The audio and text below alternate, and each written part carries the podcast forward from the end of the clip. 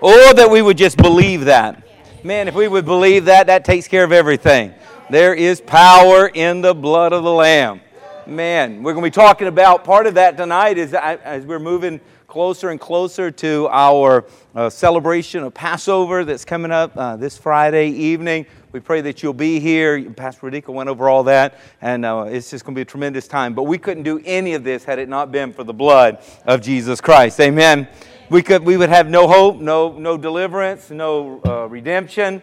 There would be nothing, nothing had it not been for the blood of the Lamb of God, the great sacrifice provided in His atonement. Everything that is ours. Are you claiming all of your provisions through Christ? Or are you just saying, let him be crucified in vain? No.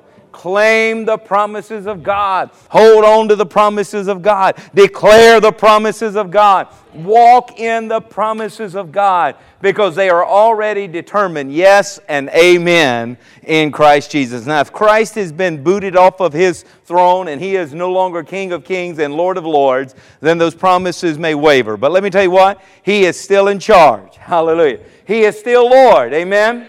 Is He Lord in your life? Is He Lord over your household? Is He Lord over your marriage? Is He Lord over your children? Is He Lord over your finances? That's what you want to determine because where He's Lord, His promises are yeah and amen. He backs them up 100% guarantee. 100%. Amen? Amen. If you would turn with me to Luke chapter 22 this evening in our Bible study as uh, we are preparing for the spring feast. Thank God for his feast he has given to us. He continually reminds us. Before we go to that, if we would go to the feast, uh, the seven feasts, if you could put that up for me. There we go. I don't see it on my monitor, so I'm going to have to turn around and look on this monitor.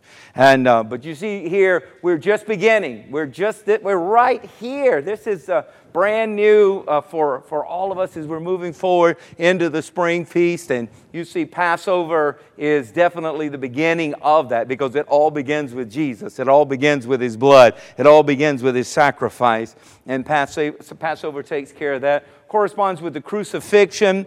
I've got the time of the year that the scripture gives us that uh, that should be in, and scriptural evidence for each of those in Old Testament and New Testament and how they're fulfilled. And then uh, Passover, and then we have unleavened bread, and that is the burial of Jesus, and we're going to be talking about some of that tonight. And then first fruits, three days later, the resurrection of Jesus. Thank God that when he gave his life, he was willing, he also had the power to take it up again. That we're not serving a dead God. Amen. Every other religion has a dead God. Every other religion has a stone or a stick or something dumb that can't speak. But our God is still speaking to his people. Have you heard him talk to you lately? If you're not, it's, not because, it's because you hadn't got quiet before Him. Let me tell you, He's always speaking. He's always speaking. He is a speaking spirit. He created us to be speaking spirits, and He wants to commune with us in relationship. So, how exciting is that? And then, you know, uh, 50 days later, Pentecost, as that was the birthday of the church. And, and we'll be looking at the four spring feasts and uh, as we're coming into Passover and then up to 50 days from the resurrection to Pentecost. Uh, then we've got us, the church age, where we come in to the picture here, where God brings us in uh, from Pentecost, birthing the church. Jesus said, I'll build it, and the gates of hell shall not prevail against it. I still want to be a part of that devil crushing, gates of hell destroying church. I don't want to be lukewarm. I don't want to be indifferent. I don't want to forget my power. I don't want to, I don't want to get lazy. I want to be right on the front line of doing what God's called us to do. And part of us reaching out and inviting folks that maybe are wandering out there, lost, aimless, don't know the Lord, don't know the love of God, know about God, heard about Him in America here, maybe have, have a wrong concept of some of the sick. Um, you know, comedy shows that, that, that puts a disparaging light on Christianity, and maybe that's their concept of church and concept of Christ and God. But oh, that they could encounter the true and living God, and you might be the answer to their unspoken prayer. Maybe they've not even known how to pray, and you're going to be God sent to their lives and invite them to come be a part of a living church, a vibrant church, a church where they can come to know Jesus Christ and grow in the favor and the knowledge of Him and His Word. Amen. So we are, we've got a job to do in this church age. And Jesus says, I'm coming back. And, and, and I'm telling you, He is coming back. Uh, you need to be watching and waiting and ready for Him at any time. Paul said, I expect him at any moment, but if he doesn't come back, he's going to find me when he does come back faithful. I'm going to, I'm going to occupy as Jesus commanded us to do. And then we'll go into the fall feast, and those are yet to be fulfilled the Feast of Trumpets, the Feast of Atonement, Feast of Tabernacles, and we'll be uh, looking at those in detail as those times of the years, year comes along. But, but tonight we're preparing for Passover. So I've entitled this message The Power of Preparation. Sometimes, if we're not careful, we just want the things of God to fall on us. We want the things of God to chase us down, or we turn around a corner and unexpectedly, there's our miracle, there's our breakthrough, there's our advancement, there's what we've been praying for. But there we see throughout the scriptures is this part that God has called us to participate in, and there's things He, want, he wants us to do in preparation. So we're going to look at how the scripture reinforces, even through Passover, the power of preparation. So, Luke chapter 22 and verse 7. Then came the day of unleavened bread on which the Passover lamb had to be sacrificed. And Jesus sent Peter and John. Who did he send? Peter and John. I believe that's significant. We'll talk about that. Saying, Go and make preparations for us to eat the Passover. Where do you want us to prepare? We're, you want us to prepare, Lord? Where do you want us to go and prepare for it? They asked. And he replied, As you enter the city, there'll be a man carrying a jar of water will meet you. Follow him to the house that he enters, and say to the owner of the house, The teacher asked, Where is the guest room where I may eat the Passover with my disciples? He will show you a large room upstairs, all furnished. Make preparations there. I want you to hear that in your spirit. Jesus, this is the words of Jesus. Make preparations there. So they left and found things just as Jesus had told them. So they prepared the Passover. They did what?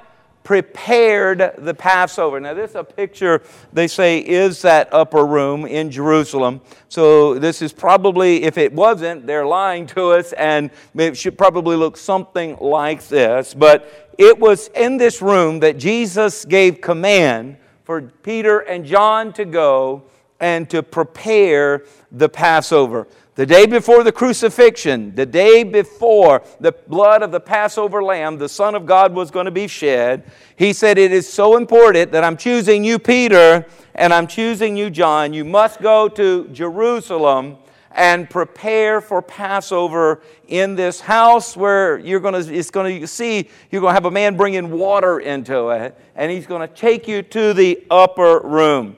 Now, many times I believe throughout the New Testament we see where Peter and John were partnered together by the providence of God or by the command of Jesus Christ, as we see in this occasion. Now, I always see, when I see something like that, any pattern in the Bible, I dig into it because I know the Lord has a pattern there for significance. There's a deeper meaning there. So I look at Peter and I see it's Peter is represents the revelation of faith. If you remember in Matthew 16 and 17, when Jesus was asking, Who do men say that I am? And it was Peter who said, You are, thou art the Christ. You are the Christ, the Son of the living God. And and Jesus said, Flesh and blood has not revealed this to you, but it's revelation of my Father. You've received revelation of my Father. So that he is known as one who gets the revelation of faith. I believe that's why on the day that of Pentecost, it was Peter who got the revelation of the salvation message and full of the Holy Ghost and its power and revelation. He gives that sermon on the day of Pentecost, and 3,000 are saved, and the church is birthed and launched forth on the revelation of faith. Then there's John. Peter and John, Jesus has commissioned to go. And he is definitely, and most people would always agree, the revelation of love, the love of God, the grace of God. John is the book of love. For God so loved the world that he gave his only begotten Son. So here we see the revelation of faith is partnering up with the revelation of love and we understand in the scriptures that faith works through love and it is going up. Now, God wants to take us up. I don't believe God wants us to go down to hell. He doesn't want us to go down in misery. He doesn't want us to go down in defeat. He has given us the victory. He takes us from glory to glory, from faith to faith. I believe the direction of God is up. Look up unto the hills from where your help comes from. Yes, our help comes from the Lord. So, so we see faith, which Peter's representing faith working through love, where John represents love, they go up to the upper room to make way for Passover. So here's faith, Peter, working through love, John, to go up to the upper room. There's another place in the scripture right after Pentecost where we see one of the first miracles of physical healing in the new church age. And there again, Peter and John they are going to the temple at the hour of prayer, if you'll remember that. And they're going up at the hour of prayer, and there's a lame man there from his mother's womb. And Peter, through the power of God, helps a man who's never walked before get up and begin to walk, leap, dance, and, and worship the Lord. So I believe that uh, Peter and John faith and love working together opens up things for us that may have been closed before. So it's great to have faith. And, and I know sometimes we want to stir our faith and we want to build our faith and we want to hear the Word of God so that through hearing our faith will come. But we must not forget that while Peter is very important, Jesus says Peter and John, and there John represents love. So we have to go to Galatians 5 and 6, and we must see how the Word of God works together without violating. And in Galatians 5 and 6, he says, For in Christ Jesus neither circumcision nor uncircumcision avails anything. He said, What you're going to get through the anointed one, what you're going to get through the anointing is going to come with faith working through love. So if you want everything that's in the atonement that Jesus Christ has provided for you, it will come to you working through faith, working through love. So we've got to have Peter and John going up. If there's an area in your life that needs to move up tonight, needs a miracle tonight, needs some advancement tonight, needs a breakthrough tonight, we've got to have our faith, but we got to do it through love. Come on now. Somebody give me some love in this house so we can truly go forward. Amen. Amen. So here's Peter and John, faith and love. They go up to Jerusalem because Jerusalem is the highest place in that region. So any direction you go to it, you have to go up. They go up to Jerusalem, Jerusalem, the city of peace, Shalom, where there's nothing broken and nothing missing. I pray tonight, as I even preach this message and teach this word, that your faith, coupled with your love for God and your love for truth and your love for the miracle working power of God manifested in your life, will help you move up into your Jerusalem, into your Shalom, where there is broken and there is nothing missing. I declare and decree over you even now that the Shalom of God would come into your home, and the Shalom of God would come into your body, that the Shalom of God would come into your mind, that the shalom of God would come into your family, would come into your business, would come in. To, nothing broken and nothing missing. I release that word on you even now. I smear that word on you, shalom, that God would help you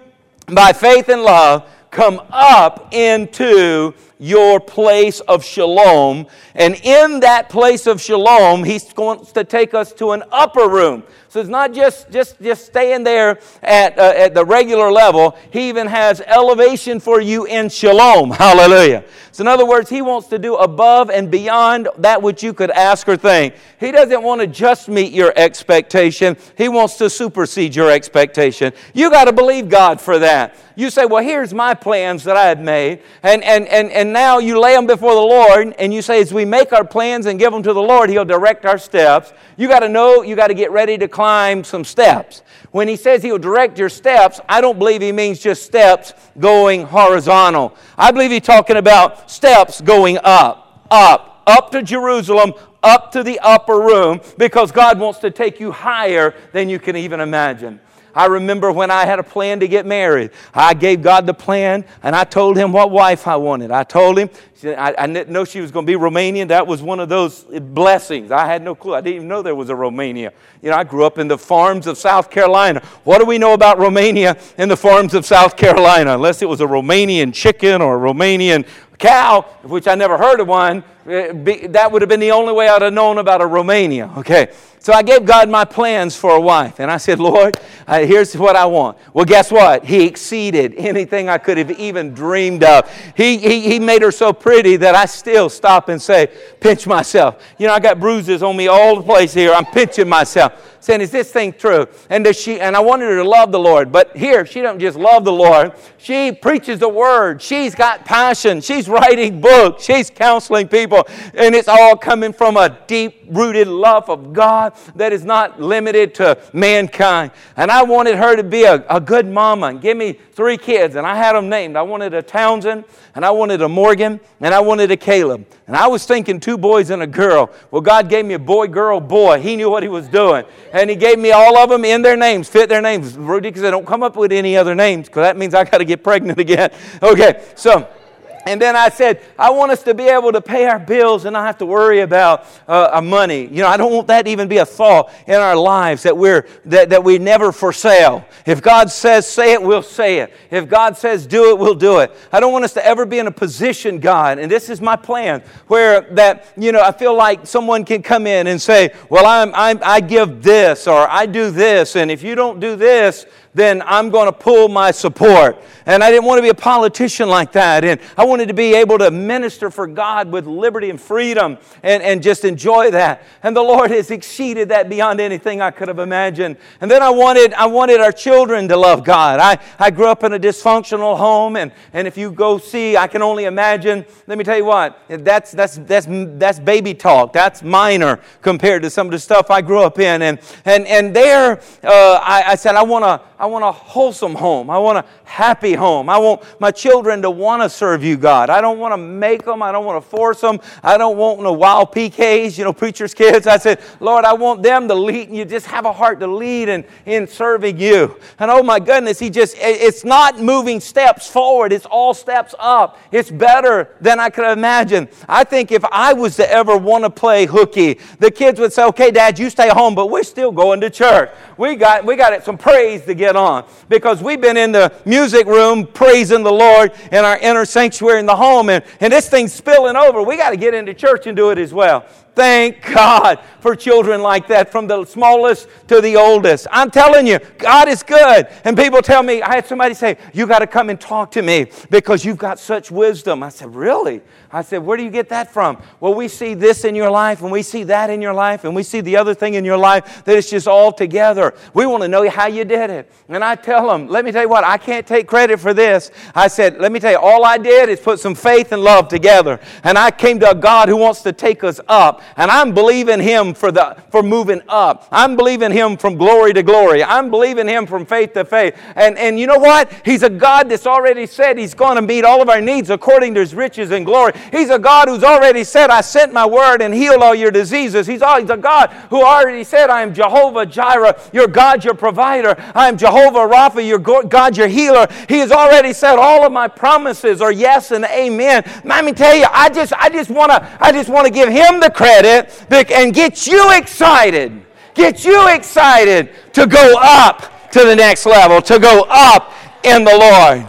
Now, is there warfare in that trip? Yes, there is. They came in and crucified Jesus. There's real warfare. But let me tell you what, I want to encourage you in the midst of the battle. Don't lay down your armor. Don't lay down your weapons. Don't lose hope and don't give up. Because I've read the end of the book, and if we stay in the fight, we're going to win. If you'll stay in the marriage, you're going to win. If you're going to stay committed in the finances, you're going to win. If you stay committed in serving God, you're going to win. Do you hear what I'm saying? So don't lose heart and don't lose hope and don't give up. Let God help you go up. But in going up, uh, uh, Peter and John had to go and make preparation. So there may be some preparation. There may be some things that you and I need to do. So I want us to look at several things that we might could apply to our lives. Because the first thing we see is Jesus told them to go and prepare the place. Go and prepare the place. Now, in Jesus' day, the Jewish people celebrated Passover based on the Old Testament teaching and instruction because they didn't have the New Testament written for them at that time. And that's why they ate the Passover lamb on the 14th day of the first month. And Leviticus 23 and 5 gives us specific instructions on that. Uh, that was the first month which, which the Jews called Nisan. And uh, it covered between mid uh, March and, and mid April. And that kind of falls into our calendar. And that the dates change on our calendar because our Gregorian calendar is not synced with uh, the Hebraic calendar that God was addressing in the Old Testament here. So we see that the 14th day there was a very important day and a very significant day to the Jewish people because it was the day that the Lord had commanded Moses to lead God's people to celebrate the first Passover on that exact day back in Exodus 12 and 6. And the name comes from that you remember that plague that was coming, that final plague that was coming on Egypt. And God told Moses, if you'll go and take this lamb and you'll, you'll keep this lamb, a little lamb under a year old, without spot, without blemish. You take this lamb four days in your home, and you uh, take care of that lamb. And then on this particular day, I want you to take and, and kill the lamb. And then he gave specific instructions. And one of those was to take a hyssop branch and dip it in the blood and put it over the doorposts and the lintels of each home. And he says, when the death angel passes this night and will see the blood, blood, there will be no death to the firstborn in this home. The death angel will pass over this home and spare this home this, this horrible loss and setback. When I see the blood, I will pass over and that's where we get the Feast of Passover. So it was very specific that God said you do it on this particular day, and it is still to this day uh, we're seeing how it lines up with the fulfillment of the Scriptures. And uh, so to help them remember this, that God said He never wanted them to forget, He set up the feast of Passover and the feast of unleavened bread in Exodus chapter 12. You can read about all the details uh, uh, of that so that you can get a better understanding of exactly the historical point by, from which all of this comes. Now, with the Jewish people, Passover was being observed in two places. First, it was observed in their homes, and you see that in Exodus 12 where they gathered their family together. They gathered together, and if there was uh, too much for them to eat with their family, they could partner with others so that, that nothing was wasted, and they would pull their fa- families together in the homes. But we know that also in Jerusalem, especially once Solomon had constructed the temple in Jerusalem, that became a central location of Passover. Huge crowds would uh, squeeze into Jerusalem every year for this celebration as they would make a pilgrimage to Jerusalem for the Feast of Passover. And many historians of that day had speculated that there would be as many as 2.7 Jewish people coming together, uh, streaming into Jerusalem for this festival or this feast. Now, now I from the Myrtle Beach area, I grew up in South Carolina and lived here for 26 years now in the Virginia Beach area, and we know what it is to have the tourists come in and uh, millions of people can come in. That which is normally easy highways to tra- traverse is now backed up, and you try to go, you, you avoid going down to the, the boardwalk because it's just crazy, and, and uh, people are coming here from the mountains and coming here from other places because of the beaches. So that's kind of what was going on in Jerusalem, but what was drawing them there was this great feast of Passover as these Jews were coming in. I can only imagine the difficulty associated with trying to prepare for Passover with all this traffic and with all this noise and with all the resources being taken up by all the guests and the tourists that were in town. So finding a place was probably quite a challenge. But here Jesus tells them to go, and he, he undoubtedly, by his Spirit or in some way, had prepared this place and reserved this room. And he told them how to go and find it so that they could prepare for the Passover.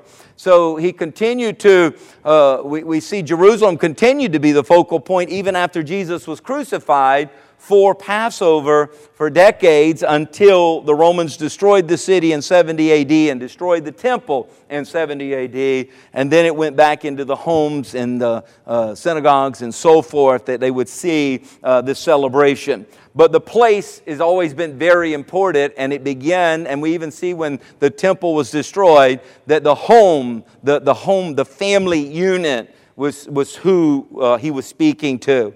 Aren't you glad that you're a part of the family of God?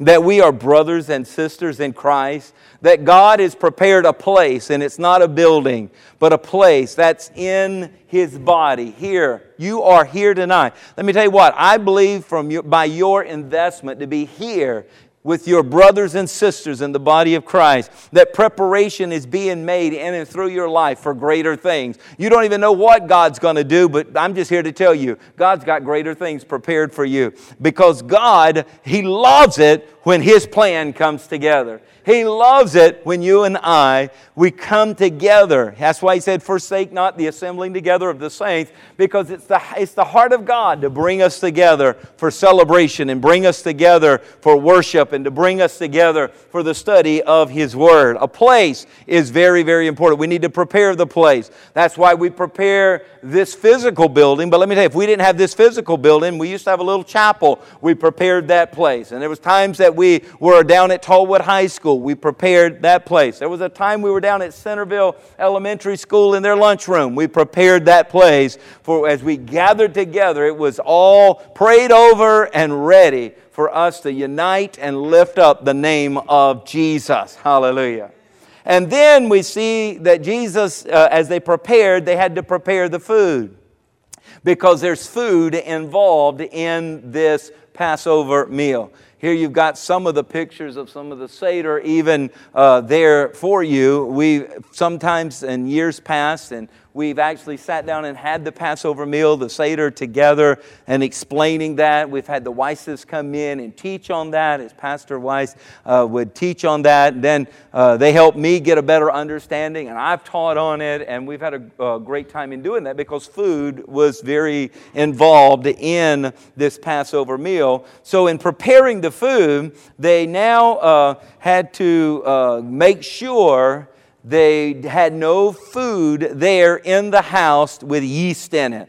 Uh, the chametz. They'd go and clean the house and make sure as they prepared the house, prepared the place, and got ready to prepare the food that they didn't have the wrong food there. You better watch what you eat. I believe that is a good message there. You got to watch what you're putting in to your spirit, putting in to you, your life. You listen to lies, and those lies will come in and change you. You watch things that violate the morality code of God's Word, and you listen to things that violate the morality of God's Word uh, you, through your eye gate, your ear gate, and your mouth. Let me tell you what, it will corrupt you. Just like eating poison will destroy your physical body, if you eat poison in your spirit man, it will destroy your relationship with God and it'll destroy your spirit man. You got to be careful. So they would go through the house and they're cleaning and they're looking in the sofa cushion and they're trying to make sure there's no Ritz cracker crumb here, that there's no saltine cracker crumb here, that so and so was eating a cookie in the living room and they shouldn't have been eating in the living room, but let's go make sure that some of that cookie had not fallen down somewhere. So they're removing all the chametz, this food that is made from yeast from the home. And during the eight days of Passover, only food made without yeast could be eaten. And God had given those instructions in Exodus 12 and 15 that they were to only to eat this bread uh, that was made without yeast. Its most uh, known unleavened bread that we would think of would be matzah. Uh, and it's this special bread made at Passover. And there's two reasons why the matzah would be the only bread eaten during Passover, the only bread without yeast that they would eat. And the historical reason is 3,400 years ago, before, when the Jewish people were about to be delivered by God's mighty uh, hand from the bondage of Egypt, God told them, I need you to be ready to move at a moment's notice. I need you to be ready to go. When I say go, I need you to be ready to go. Kind of sounds like us getting ready for the rapture, right? And uh, so, so this historically is why they would eat matzah at Passover because it was called the bread of haste. Uh, they, they didn't put yeast in it, didn't have time to wait for the yeast to swell and the bread to rise and all of that stuff. It was the bread of haste because God says to Israel, You came out of the land of Egypt in haste. Deuteronomy 16 and 13. So that would be the historical reason. They didn't have time to wait for it to rise. But scriptural reason that goes on later that God gives details to is the unleavened bread made without yeast because uh, as leaven is placed in uh, to make the bread, it puffs the bread up so that it seems greater than it is. And the scripture consistently uses leaven as a picture of pride, as a picture of sin, and it's a picture of unbelief.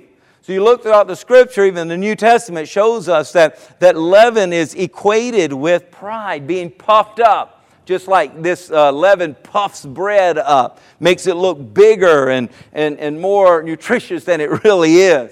And uh, so sin puffs us up, pride puffs us up, and unbelief causes us to lose our ability to stand strong on the promises of God. So, this is why yeast was not permitted as part of the normal meal offering, even in the, uh, in the tabernacle. Uh, you see that in Leviticus 2 and 11. And uh, Jesus warns us uh, in regards to false teachers. He says this in Matthew 16 and 6. I think I have this scripture for you. He says, Watch out and beware of the leaven of the Pharisees and the Sadducees.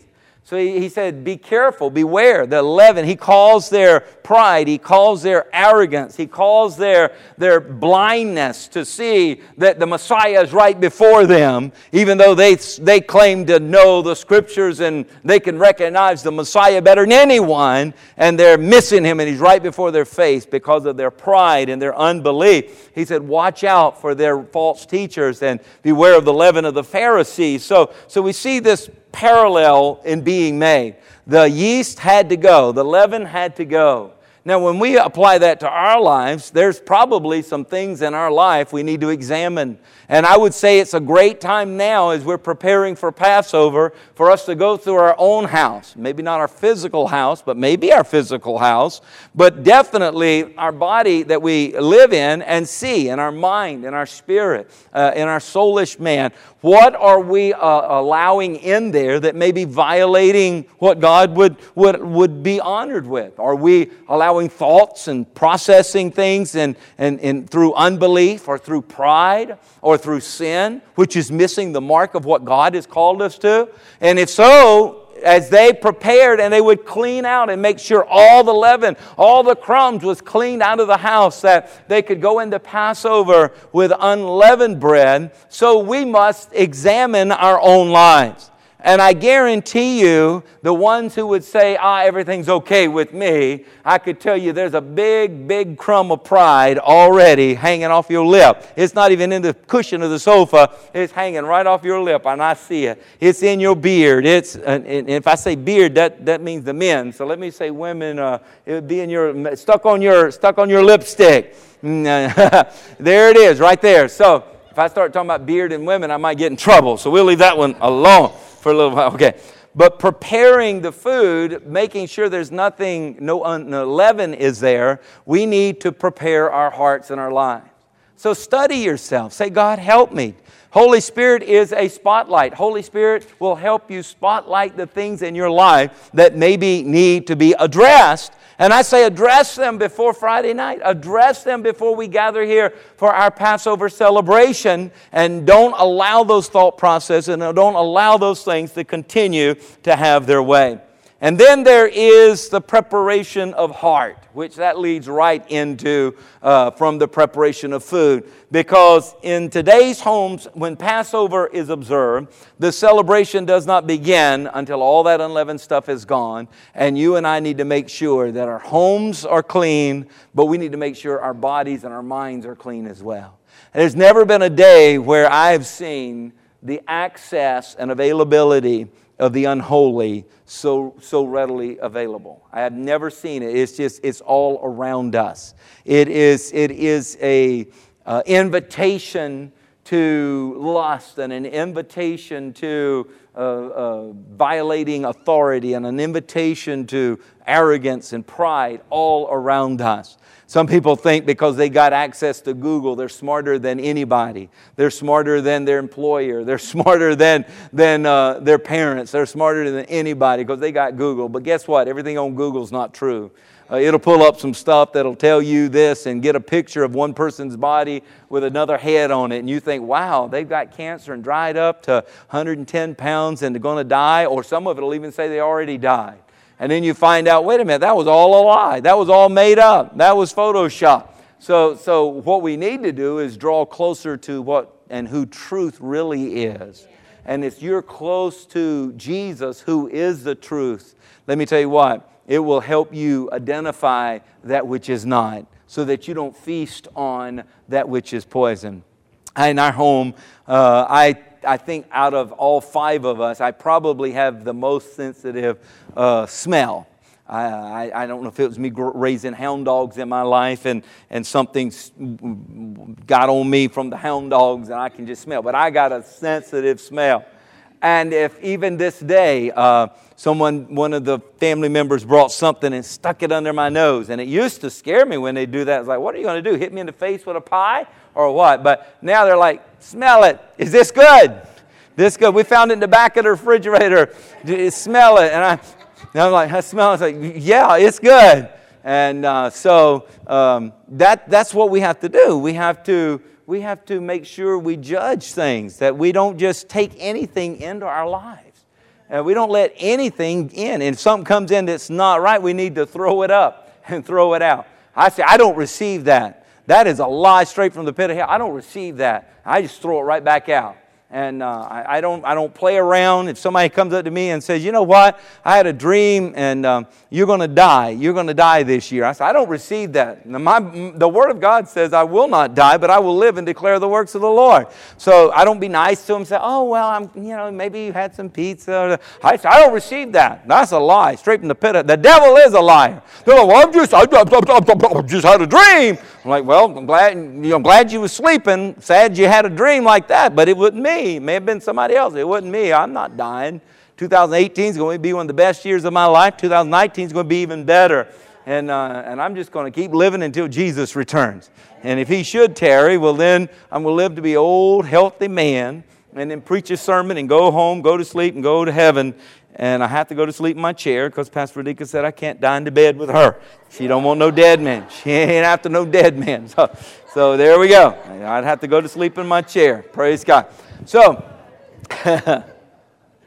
so Paul tells us in this preparation of heart that it's not just the physical preparation in your home, it has to be in the heart. 1 Corinthians 5, 6 through 8, he says, Your glorying is not good. Do you not know that a little leaven leavens the whole lump? This is New Testament teaching here.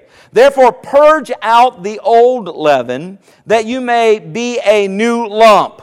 I, and I, I, said, Lord, just let me call somebody tonight a new lump. Okay, so I just praying for you right now that you become a new lump. Yeah. It's right out of the Bible and it's a good thing, okay? Therefore, purge out the old leaven that you may be a new lump since you truly are unleavened. For indeed, Christ, our Passover, was sacrificed for us. Therefore, let us keep the feast not with old leaven, nor with the leaven of malice and wickedness, but with unleavened bread of sincerity and truth. So Paul is saying it's not so much about the physical leaven and having unleavened physical bread as it is now a matter of the heart.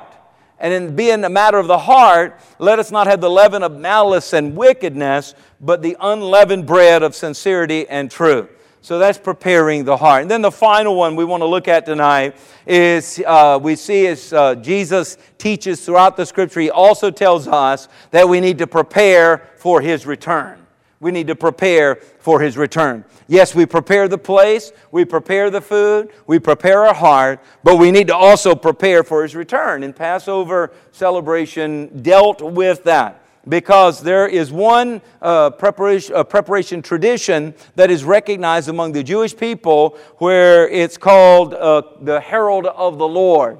And what they do is when they gather together, they leave an empty seat along with a cup and a plate left at the table for Elijah the prophet. So if you're ever in a Jewish home, you'll see that empty chair, that empty plate, and that empty cup. That is a seat for Elijah the prophet because Elijah is expected to arrive at Passover uh, uh, and he is coming in to proclaim the coming of the, the Messiah.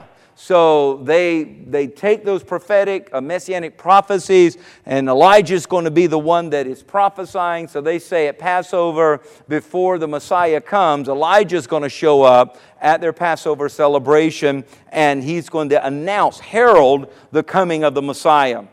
And so I've heard people tell me before, where in the world did they get that idea from? You know, where did that come from? Well, this tradition is taken from the third and fourth chapters of Malachi right out of the Old Testament. And I'll give you the scriptures. It says here, Behold, I send my messenger, and he will prepare the way before me.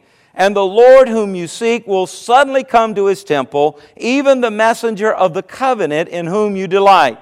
Behold, he is coming, says the Lord of hosts. Behold, I will send you Elijah the prophet before the coming of the great and dreadful day of the Lord. So that's in Malachi chapter 3, verse 1, and Malachi 4 and 5. You see here the prophetic saying that Elijah would be the prophet, would be the voice that would be speaking forth of the coming of the Messiah.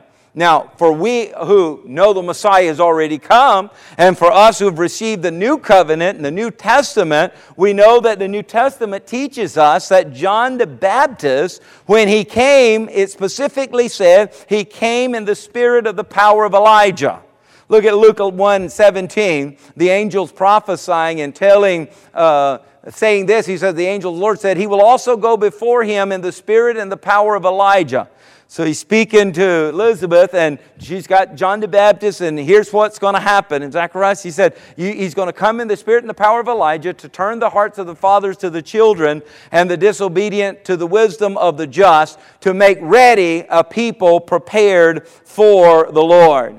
So, so uh, that we know was John the Baptist. Who was it? John the Baptist when he pointed out and says, Behold, the Lamb of God who comes to take away the sins of the world. He points him out, and he was the one who prepared the way for the coming of the Messiah. So we know that's fulfilled, but in a Jewish home today, they, they're still waiting on the Messiah. So they're still waiting on Elijah to show up in that empty chair, and that would be exciting. But when he doesn't, at the end of Passover and Elijah's seat is still empty, they see, you know, well, the Messiah is not coming this year uh, because the, the, the forerunner has not come, Elijah has not come, so Jesus is not coming.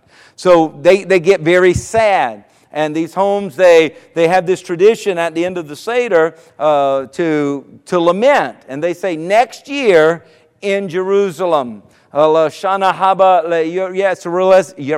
Jerusalem. They say next year, until then, uh, next year. And they say a whole year we got to go through and there'll be no Messiah. A whole year we got to go through without any hope. A whole year. So you can imagine why they were excited for Passover to come the next year. So maybe Elijah would show up and then they know the Messiah would come.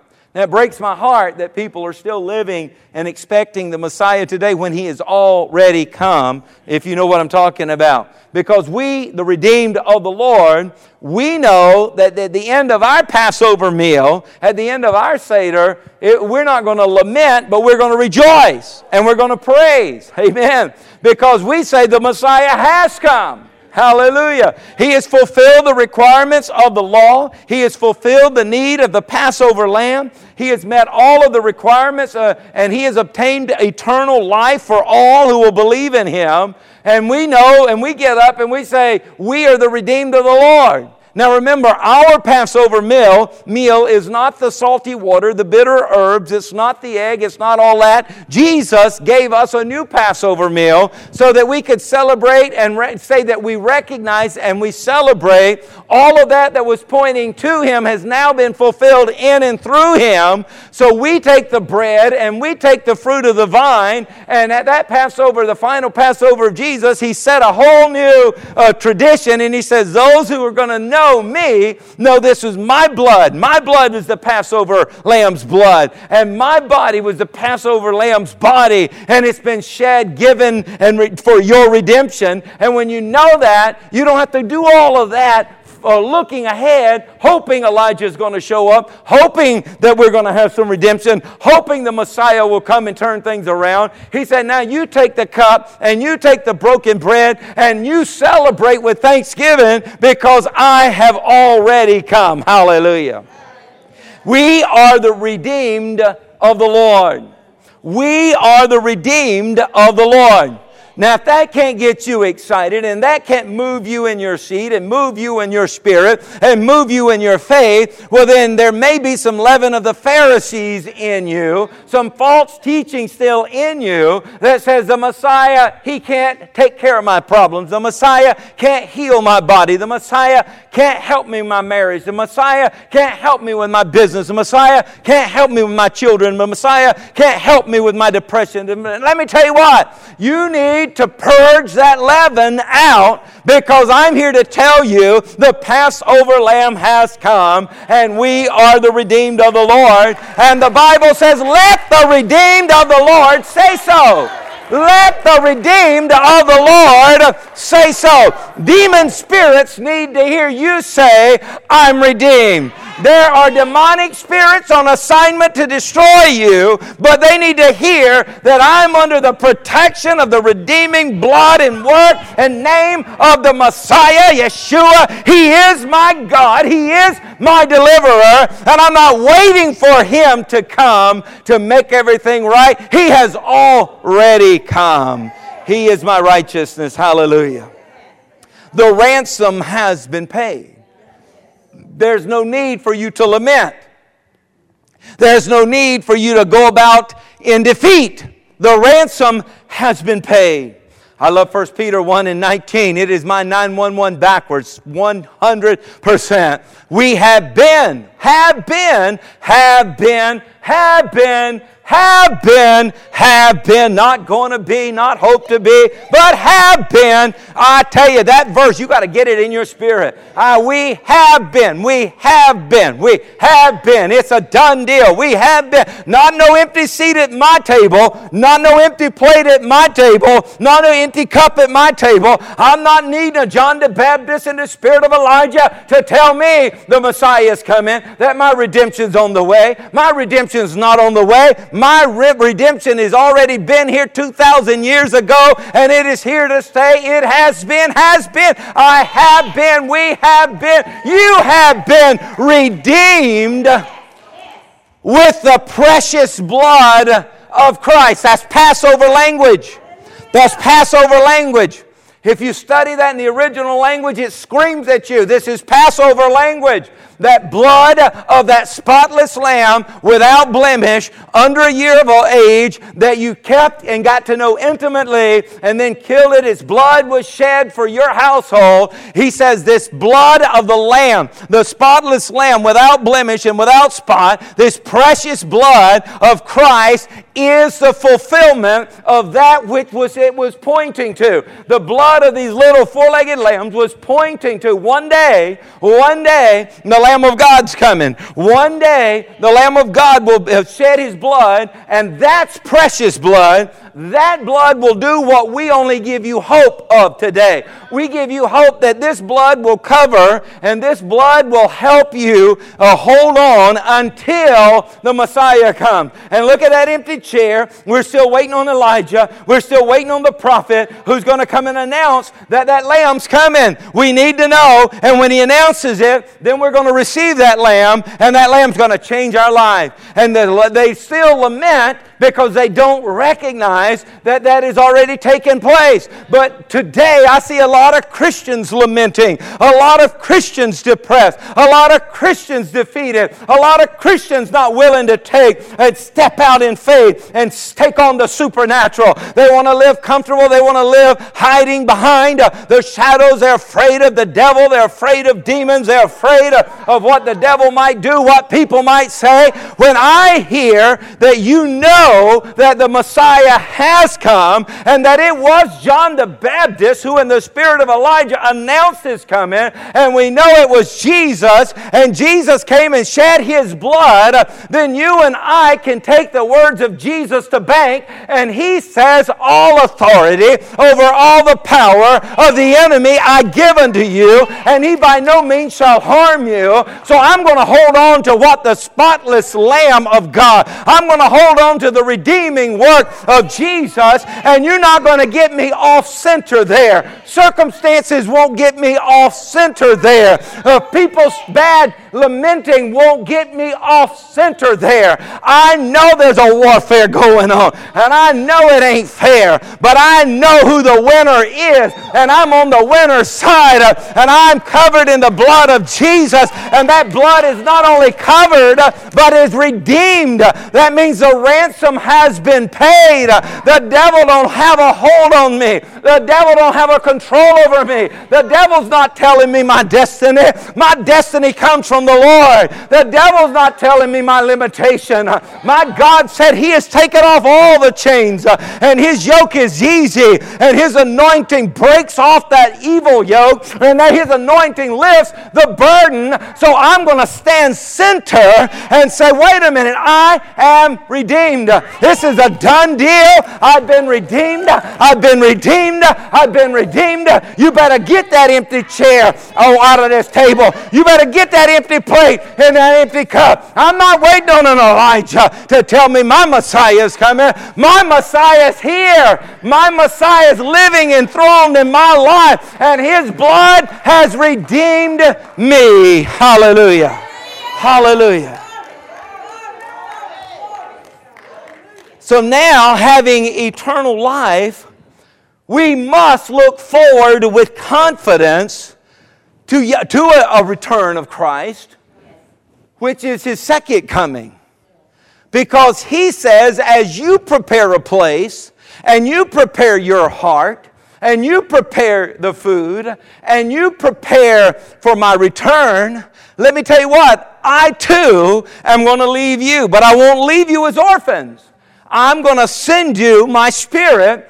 The same spirit that raised me from the dead is going to dwell in your mortal body, is going to quicken your mortal body. The things you've seen me do, you're going to do. You'll even be able to do greater things than I did because I'll be in all of you and at all the time. He said, But I'm going and I'm going to prepare a place for you.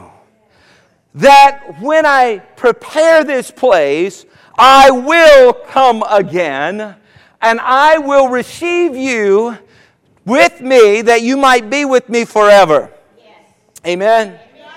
And Paul tells us that in the twinkling of an eye, that the dead in Christ shall rise first, and we who are alive and remain shall be caught up to meet him in the air. Jesus is coming in the clouds, and he's going to meet him in the air, and you and I are going to be raptured, and we're going to spend eternity with the Lord. We need to prepare for the return of the Lord.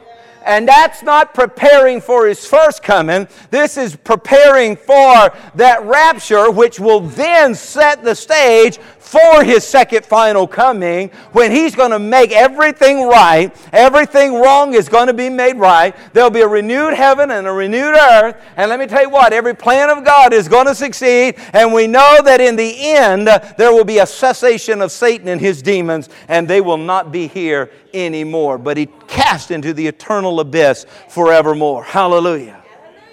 So instead of going from our Passover season and lamenting, Elijah didn't show up.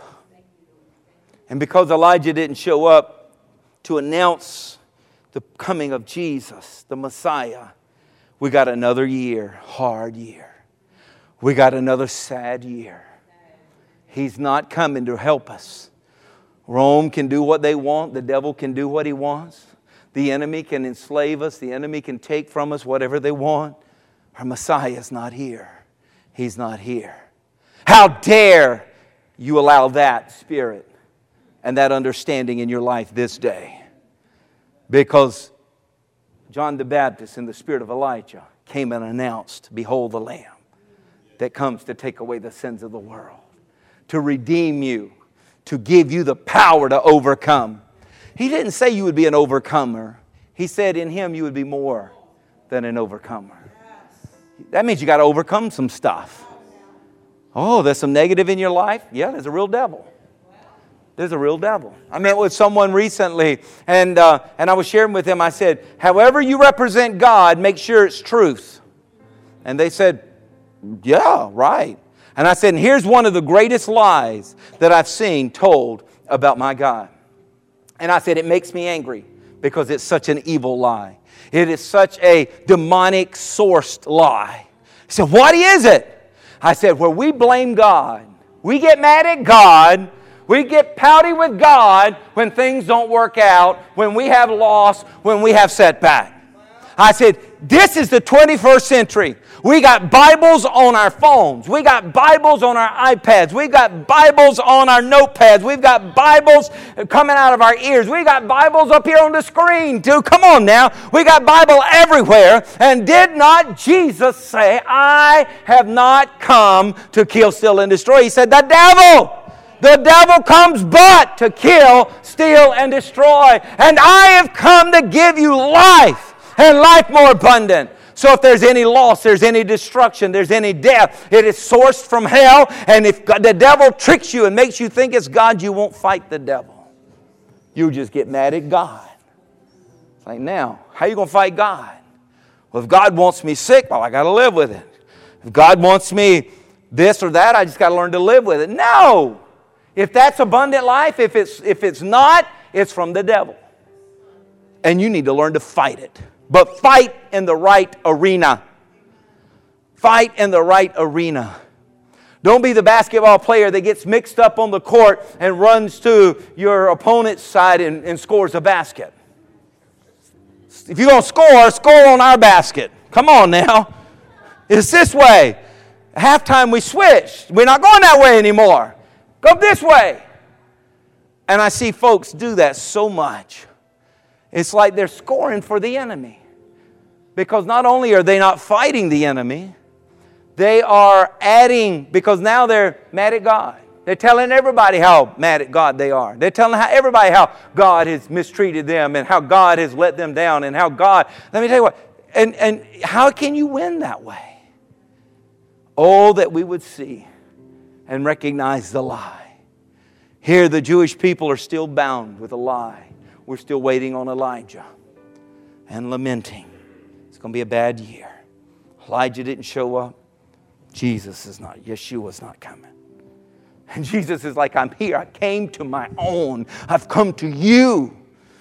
But the leaven of the Pharisees and the leaven of the Sadducees turned. You didn't even turned you away from me. You didn't even recognize me. You, I came to my own and you received me not. And now we like, wow, the Jewish people, they're really they're really behind time. Don't you go pointing fingers at them until you first look at the four fingers pointing back at you. Where are you living out a lie? This is just the way things is. I just got to learn to live with it. It's like you're waiting on Elijah, lamenting. We got to rise up and not only be more than overcomers, but more than conquerors. Conquering means you taking something that you don't have right now. So we're not just surviving, we're advancing. We're not surviving, we're advancing. Because you remember, he says, go and prepare for this miracle moment. Go and prepare. John, Peter, faith and love get together because faith and love is how the miracles manifest. And go up to Jerusalem. And when you get to Jerusalem, go up the stairs into the upper room. Go up, go up, because I'm going to take you up. And oh, I wish we would get that in our spirit tonight. That no matter where I'm at, God's got more. You're like, ah, I don't, I'm just satisfied. I don't want to trouble God. God showed me one time that if all of the earth, six, seven billion people, were to pull on heaven at the same time like a 20 ton air conditioner and its compressor kicking in, which will dim the lights of a building for a second. Seven billion people pull on God with their biggest need they have at the same moment. He said, The lights of heaven won't even flicker. He said, I'm God. Don't limit me. I'm a limitless God. Oh, that you would be stirred tonight to believe God for more, to, to let your faith tap in with your love and say, I'm reaching out and I want to advance the kingdom. I want to advance my family. I want to advance what I'm doing for God's glory, not just surviving because the chair has been filled.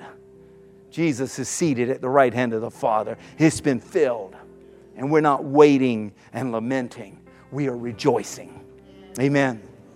So let's prepare the place, prepare the food, prepare our heart, and prepare for the return of the Lord. Amen? Amen. Come on, let's give God some praise in the house. Hallelujah. Behold the Lamb of God who takes away the sins of the world. Let's stand together. Father God, we just thank you tonight, Lord, and I pray that even during the preaching of this word, that your Holy Spirit and this spotlight has helped us to identify maybe there's some areas in our life, some leaven in our life, some, some, some bad belief, uh, some, some bad lack of hope, maybe some things that we're allowing, some thought processes, some things that, that we're doing that we know is not pleasing to you. Lord, I open this altar now, and if there's anybody here tonight says, I, find, I found a crumb that has some leaven in it, there's some things, some thought processes, processes that I want to change. There's some things that words that I've been throwing out that I don't need to, I need to get it on the altar. I want you to just bring it to the altar. This is our cleanup time. This is our preparation time. Lord, I bring it to you. I bring my unbelief. I bring when I've doubted you. I bring those negative words that I've said. I bring, Lord God, uh, that, that bird that I've been carrying. You told me to cast it upon you because you care for me. I'm not leaving here with that burden on my back. I'm not leaving here with that doubt in my mind. I'm not leaving here with that attitude not right with you, Lord God. I'm not leaving here with that. I'm not leaving here with this bad thought in my mind. I'm coming to you, God. I'm coming to you.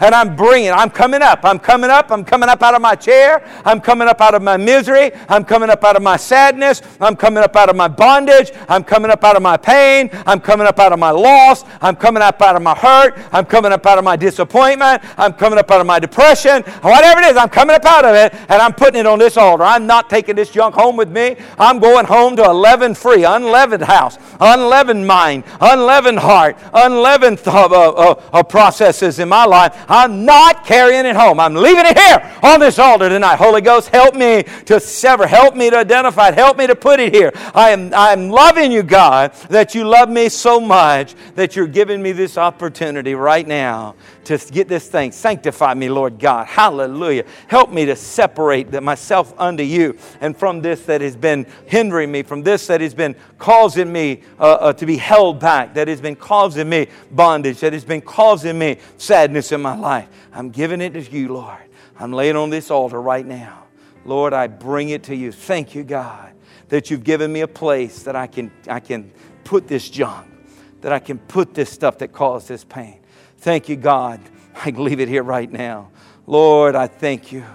And God, this, this toxins I'm laying on this altar that's been affecting me, this toxins that has been affecting my spouse, these toxins that has been affecting my health, these toxins that's been affecting my, my wealth, these toxins that's been affecting my family, these toxins that has been affecting my attitude, I leave them here. I leave them here.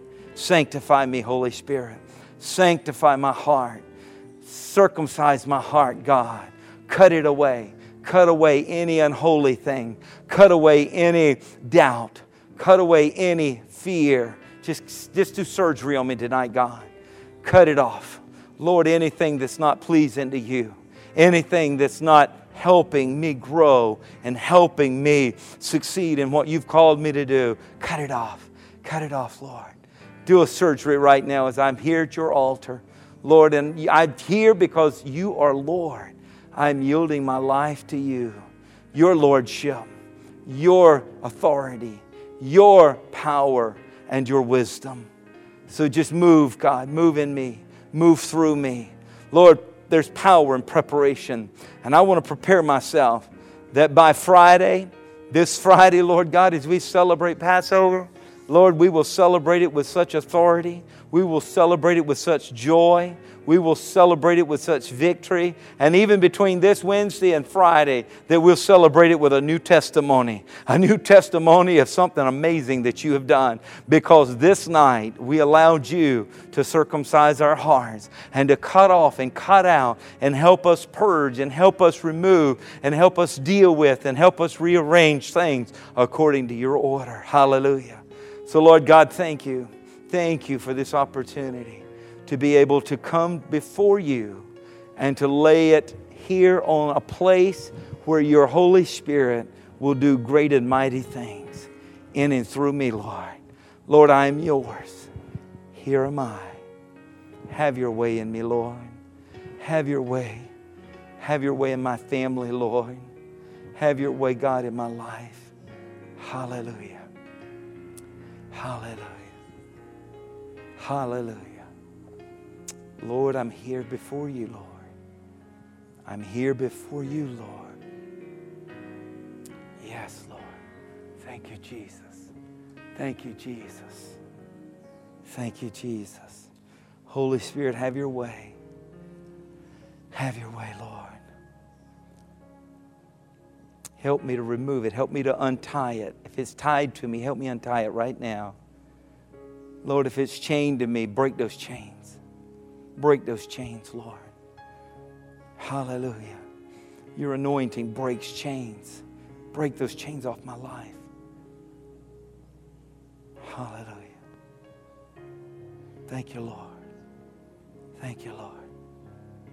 Thank you, Lord. Hallelujah. Hallelujah. Thank you, Lord.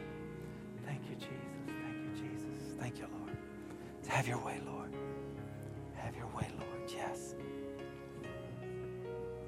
Hallelujah. Hallelujah. Yes. Thank you, Lord. Thank you, Lord. Just going to give you another few moments. If sound, if you guys could help uh, bring that up a little, that volume up a little, we're just going to give them a few more moments here few more moments for you to just let the Lord do this work. Help, let work with Him, partner with Him. If y'all could bring it up a little more, please. Yes, thank you. Thank you. Hallelujah. Hallelujah. Thank you, Lord. Thank you, Lord. Lord, have your way. Have your way, Lord. Have your way. Thank you, Jesus. Thank you, Jesus. Thank you, Jesus. Thank you, Lord. Thank you, Lord.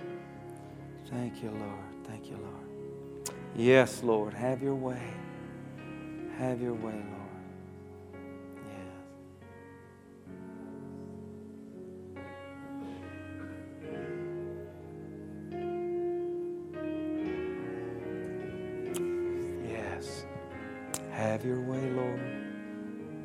Let that circumcision of heart take place. Cut it out, God. Cut it out, God. I don't want to take it home with me. I want to leave it right here. I want to leave it right here. Yes, Lord.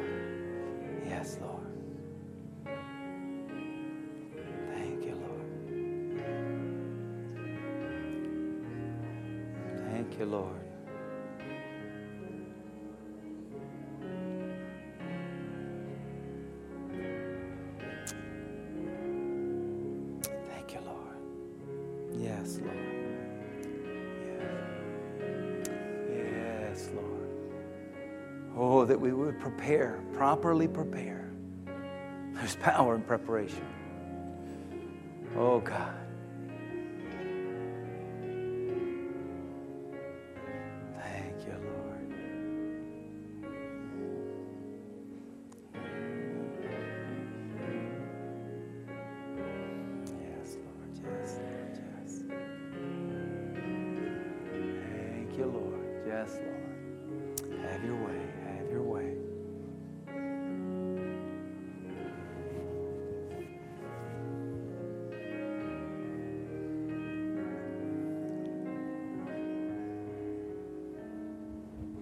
As we prepare to go, I, am asking everyone here to make this commitment, if you will. If you're comfortable in making this, make this commitment to the Lord. That God, I'm asking you, if you show me anything between now and Passover, you show me anything that needs to go, anything that I need to stop doing or anything I need to start doing. Lord, if there's any leaven in my life, I'm just asking you, God, if you'll show it to me, I'm already committed to taking care of it if you'll make that commitment to the Lord. Will you trust Him enough that even before you know what it is, that you know He loves you so much, and if He shows it to you, that it's only for your good, and you're willing to trust Him that much and say, God, even before I know what it is, if you show it to me, and I know you're telling me to, to stop that or to, to let that go or whatever, I'm, I'm going to let it go because, God, I want to honor you and serve you. Will you make that commitment, not to me, but to Him? God, I trust you so much that not only between now and Passover, but for the rest of my life, you show me God. And if it's not for me, even though it may not be a bad thing, but if it's not for me, you show me, and Lord, I'm going your way. I'm going with you. Amen. Amen. Father, we just thank you, Lord. You heard the commitment of your people, Lord, as they say they love you so much and they trust you so much and they believe in you so much that they're willing to say yes, that they will obey you even before they know what you're going to ask them to do. Lord, you heard their commitment, Lord, and I know it puts a smile on your face. Lord, I pray as we leave this stuff at this altar this night, Lord, that you by your blood, you take care of it, you would annihilate it, you would, uh, you would cause it to completely be cast as far as the east is from the west, never to be brought up again in the depth of the sea. Lord, we thank you. You're going to take care of it. We don't have to clean up this altar. You're going to take care of it. Your blood has already provided redemption for that. Hallelujah. So, Lord God, we're going out of here not lamenting tonight, but we're going out of here rejoicing because we know you, our Savior, has already come and you live in us and you're going to live through us. And we give you praise and we give you honor. So, bless now your people, I pray, as we go into this night. In Jesus' name we pray. And everybody said, Amen. Amen.